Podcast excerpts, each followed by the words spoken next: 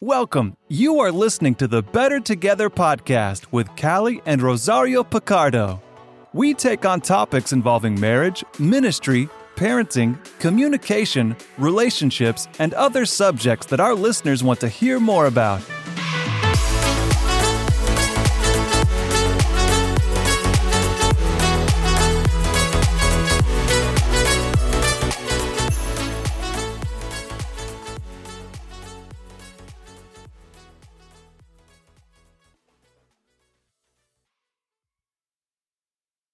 Welcome to another edition of the Better Together podcast. I am your co host, Rosario Picardo. And I'm your other co host, Callie Picardo. And today we have a special guest with us, Dr. Jack Jackson. He is the professor of evangelism and world Methodism at United Theological Seminary. And I have been very much enjoying Jack's teachings. I've been in a, an evangelism class he's been taking this summer, and it has just blown my mind on what actually is evangelism because I don't know about you friends but I did not have the the best uh, you know you get you get negative impressions and so Jack we've invited you here today to help us reframe what evangelism means and uh, perhaps share with us some easier ways that we can share our faith with the world around us. Welcome to the Better Together podcast. Well, it is great to be here with you and to uh, listen to both of you team up on these uh, podcasts. I've listened to a couple of them and uh, they've been really a blessing. So happy to be here with you both. That's awesome. That's awesome. Well, Jack, you are a professor of evangelism, as we shared. And I think a lot of people want to share their faith, but they either feel intimidated, like they might do it wrong, or like they're going to offend someone, or maybe they shouldn't share their faith because is that wrong to push your faith on someone else? And others may have just gotten a bad taste on their mouth because they've come across a street preacher or televangelist that just gave them kind of a, weird feeling about it. So, I mean, what does it really mean to share your faith? Mm, such a good questions and such hard ones. Yeah, you know, as I as I talk with uh, laity and clergy, the uh, one of the things we have to overcome, um, if if we're pastors talking with laity, one one of the things we have to overcome is that most of our examples of uh, the E word. I actually try not to say the word evangelism because the ism part is actually not in the Bible.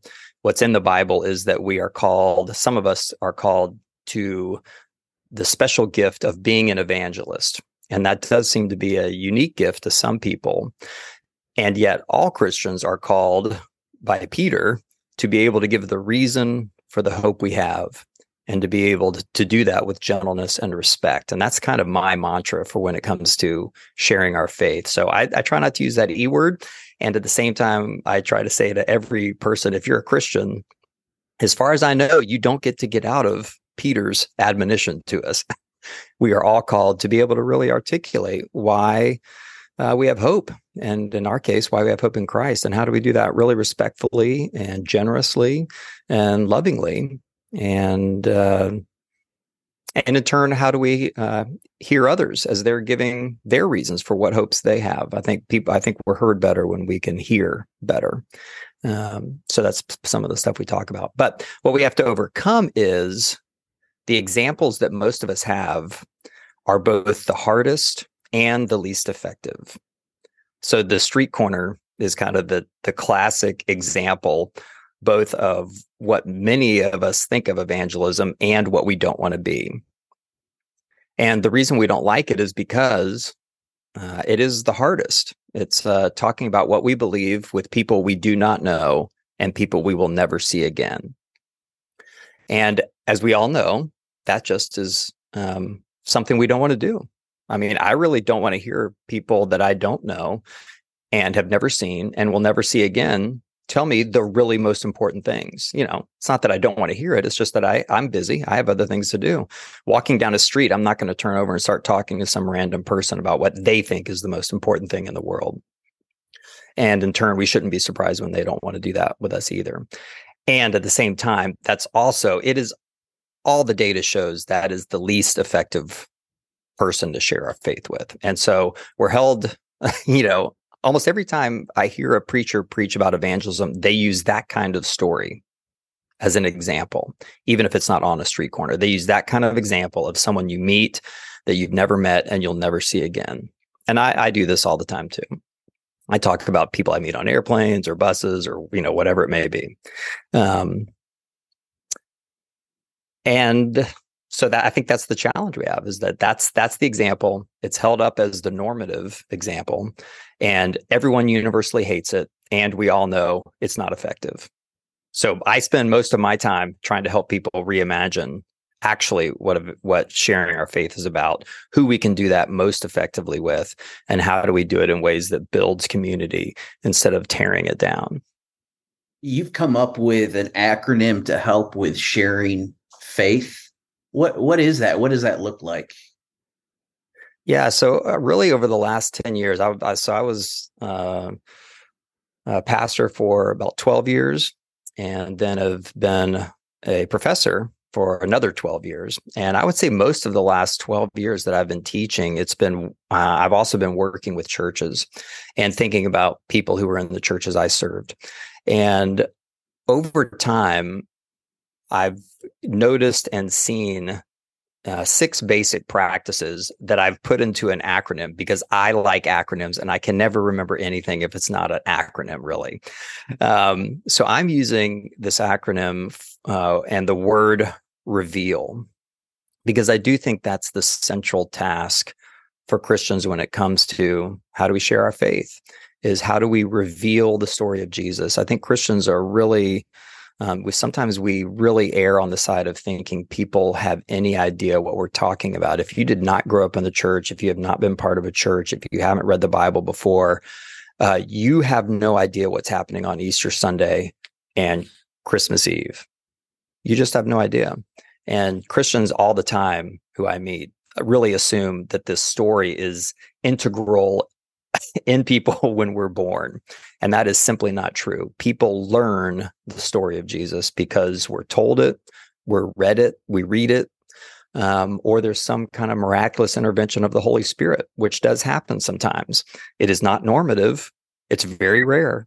And it usually doesn't happen to people in Western cultures. It usually, when I hear it, it's about people who grew up in cultures that really have no um, no cultural support for the Christian story. Um, so we have to learn this. So I use this this acronym of reveal, where um, that that incorporates what I see as the six practices, and I'll just walk through them real quick. And if you want to talk any more about them, but the first is R, which is repeat. Uh, people hear the story or in, interact with the story multiple multiple times before they say yes at any level and then they keep on reacting to the story this is part of what we talked about in the uh, the class um, that uh, the average person needs to engage the story of Jesus somewhere between seven and 30 times before they say yes. So the whole street corner model is based on the idea that you're number seven or you're number 30. Now, the reality is some people respond after the first time. And pastors really make a mistake when they make that the normative example. We should be making examples of people who hear the story 50 times before they say yes. Um, so that's that's the first thing is we have to repeat, repeat, repeat, repeat, repeat, repeat, repeat. Most of us get tired at four at the fourth or fifth time we've told the story. Um, uh, the second thing is the E. We educate. We have to we have to learn the story in order to be able to share the story. So one of the things I talk about in this material is uh, learning the creeds, especially the Apostles and the Nicene Creed. Um, just to give a basic, I mean, a lot of people, and we talked about this a little bit before we started here today. Uh, a lot of people really struggle to share the faith because they're worried they're not going to know the answers that people ask. Well, let me tell you, I've been a pastor for 12 years, a professor for 12 years, and I still get asked questions all the time that I do not know the answer to. Just this morning, somebody asked me the question, which you've heard before What happens when we die? The Bible seems to have multiple visions. Sometimes it says we're going to end up in heaven that day. Sometimes it says that doesn't seem like it's the case. And you know what? I don't know. I really don't. Um, all I all I know is that I trust who's going to meet me whenever that time is. Um, so we have to don't have to have all the answers, just some of the answers to share our faith. We have to know the answer, and His name is Jesus. Hey, I love it. And we have to we have to number. We have to be able to talk about those, some of those big questions. But saying you don't know doesn't make us um, incompetent. It just means that we're like Einstein. Einstein admitted he didn't know everything, but he just was really smart. And he made some really good guesses and he figured a lot of things out. So, um, you know, the, the the issue is not that we know everything, but that we have a humble spirit. We're willing to investigate and we're willing to walk people, you know, walk through some of these journeys. And at the same time, we really do know a lot. We know that we believe God is good and God loves us and God cares for us. And a lot of people do not know that and do not believe that and have never learned it. Um, so, and then just real quick, uh, the V is for verify. We have to live a life that's ethical if we want to share the faith well. That doesn't mean our ethical lives are not evangelist, are not evangelism themselves, but they help support our claims and our words. Um, and then uh, what's the the next E? See, this is why I write stuff down and why I have the acronym because even I can't even remember it as we're walking through it all. Um, what's my second one here? No. Oh, encourage, encouraging people to uh, to take the next step in in responding to the Holy Spirit, uh, because most of us need encouragement. And I think about when I was an athlete in high school and college, I, I actually actually hated going to practice if I, if I was by myself. I just never went. If the if the team wasn't practicing, I did not go. I needed the encouragement of other people to help me. And I see that a lot of people are at that same uh, same place in their spiritual lives too. It's just there's so much else going on in life. They need to be encouraged, and that's part of our our role. Um, the A is for articulate. At some point, we do have to articulate the basics of the story. Uh, that God is good. God created this world, this universe in love and in grace and in mercy, um, and yet it it's broken. And Christ came to heal us and to heal the world, and we're part of that story. That's that's the two sentence version, right? We could say a lot more, um, but we have to articulate that story, even if it's in spoken word, even if it's giving Bible passages to people. And then finally, people who share their faith well are really good listeners. I found uh, they are really more eager to listen. I, I would say typically than to speak, and then they speak when it's appropriate. Um, some of the worst evangelists are people who just talk, talk, talk, talk, talk, talk, talk, talk, talk, talk, talk, talk, talk, talk, talk, and we've all seen that. Um, and that's one of the hard parts for preachers when to be evangelists because preachers are really used to talking and they're really used to people being quiet and listening to them. And most people who aren't Christians really have very interest, very little interest in what preachers have to say. So preachers, especially, would be really wise, I find, to uh, do a lot more listening um, before speaking, and then speak when they've prayed and you know, have discerned that now's the time. That's awesome. Yeah. I love that. That just keeps it simple and straightforward to repeat and to educate and to verify and to encourage and articulate and to listen well. It sounds like there, uh, I'm catching up. There, there might be, is there just, there's, sounds like there's more than one right way to do sharing your faith? There's is there a is there a formula we have to use or are is there some variety in how we can share our faith with others?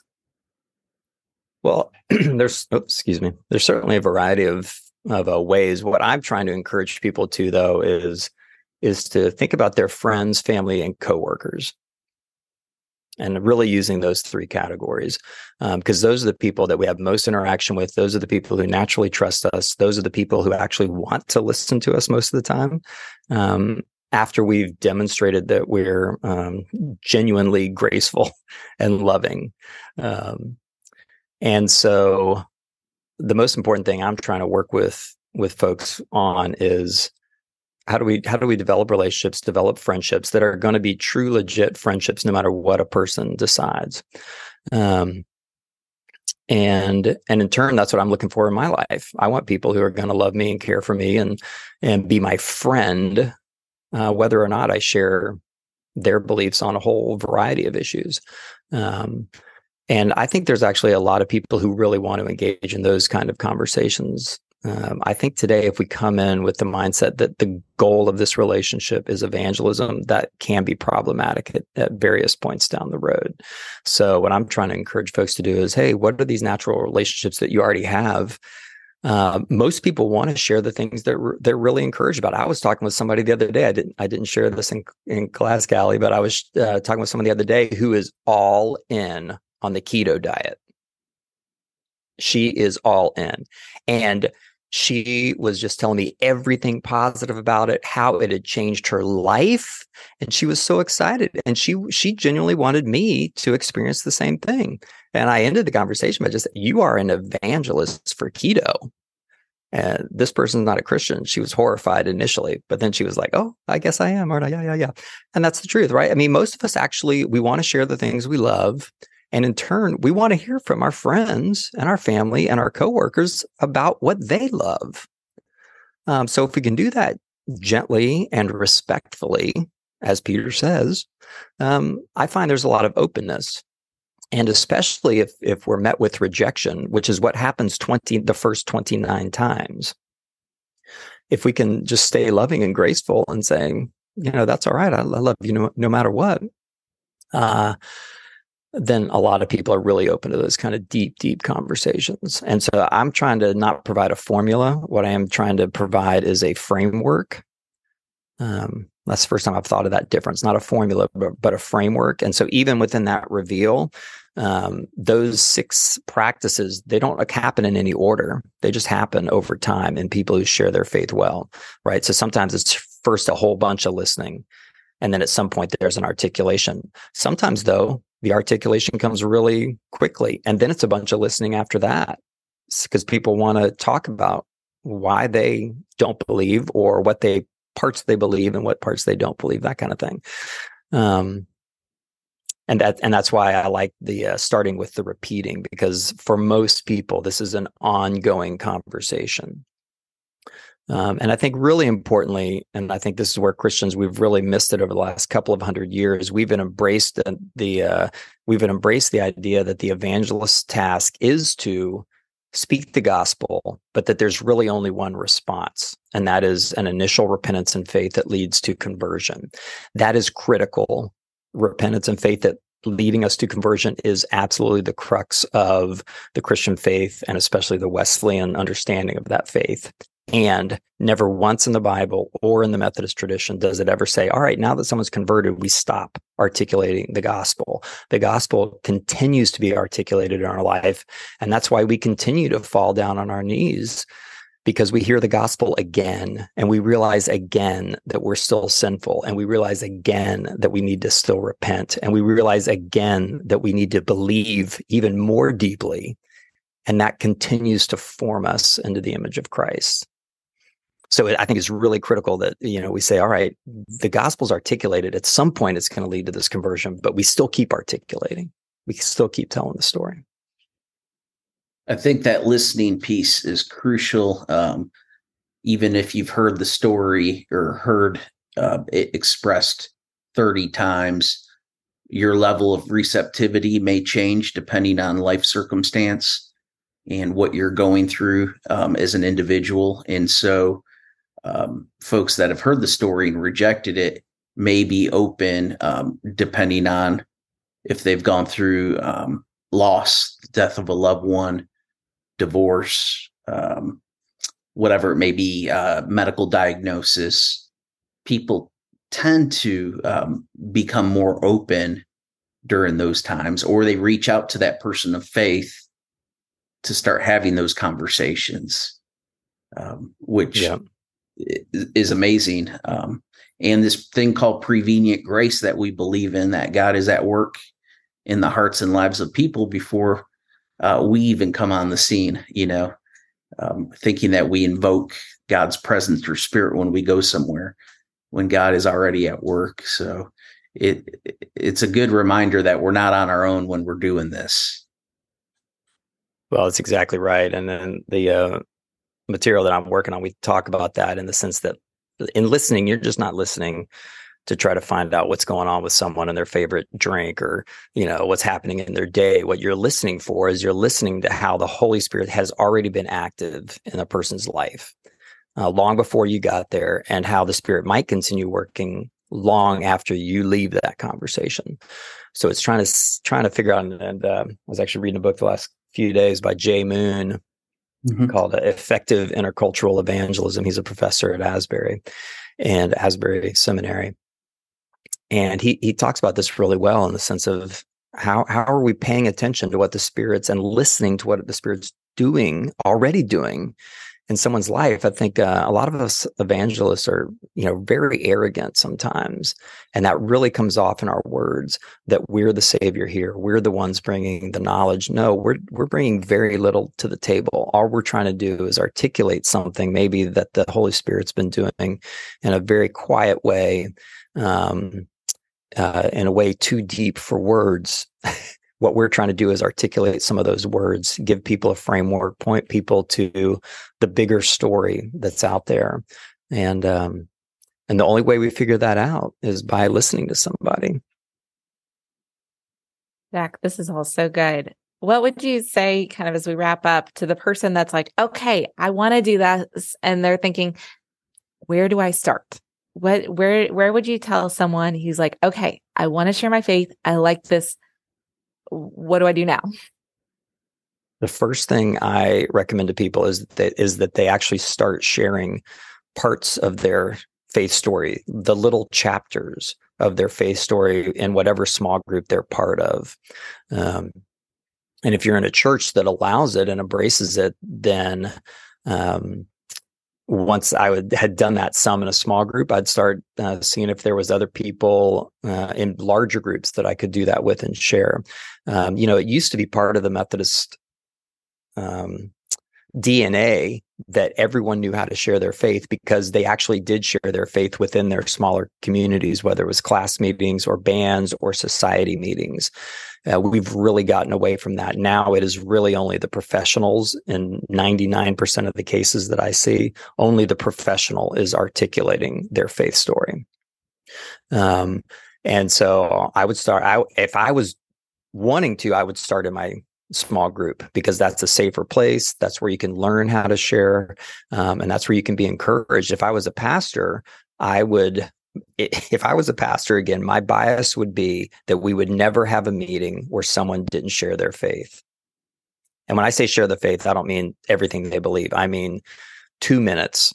Um, uh, kind of what's happened within the last week. What was a significant story? Maybe it was their conversion story, but I would be really careful not to have that be the usual example, the normative example. I would be um, asking people to share their stories of when they were just thinking about the faith before they believed. And I would ask people to share their stories of how the Spirit kept working in their lives um, after they came to faith. Um, and so that people would start seeing other examples. The reason most of our laity do not know how to share their faith is because they literally never hear people share their faith. And when they do, it is the paid staff. Of course, I am making a big, I mean, I'm speaking in exclusivist terms, and that's not always true, but I would say in 99% of the cases that I see, that is true. It's not laity. It's, uh, or if it is, it's paid staff laity. So, uh, we're getting as pastors we're getting what we've prepared and that's and that is we have a generation now of people who don't know how to articulate the faith because we have not asked them to I think that's a good challenge for all of us, Jack, to just find a whether it's our small group or some, that safe person to talk to to start just trying it out, sharing sharing our faith where we get more comfortable doing it, where it becomes more second nature for us, where we're excited about it again, like your keto evangelist friend. We can come back to this excitement around the good news of Jesus Christ, who came to earth to die for us on the cross, to die for our sins, and to extend this amazing, extravagant grace. And then he rose from the dead. And with that, we have new life in Christ. So we can start sharing that good news with those around us and seeing where God might open the door for us to be able to partner with the Holy Spirit in doing that work. Jack, thank you. Thank you for sharing with us and joining us on the podcast today. You are welcome. It was my pleasure. And for our listeners, you have a challenge now to start sharing your faith. Um, it doesn't have to be with a stranger necessarily, but just practice, get it out there, and uh, you'll be surprised at what God does. And again, it has takes repetition and practice, um, and it's simple too. Um, don't make it more complex than it is. So share this podcast with a friend, a family member, a coworker, someone in your church, and be encouraged this day. And remember to continue to share uh, the good news of Jesus Christ. Until next time, remember we are better together. God bless.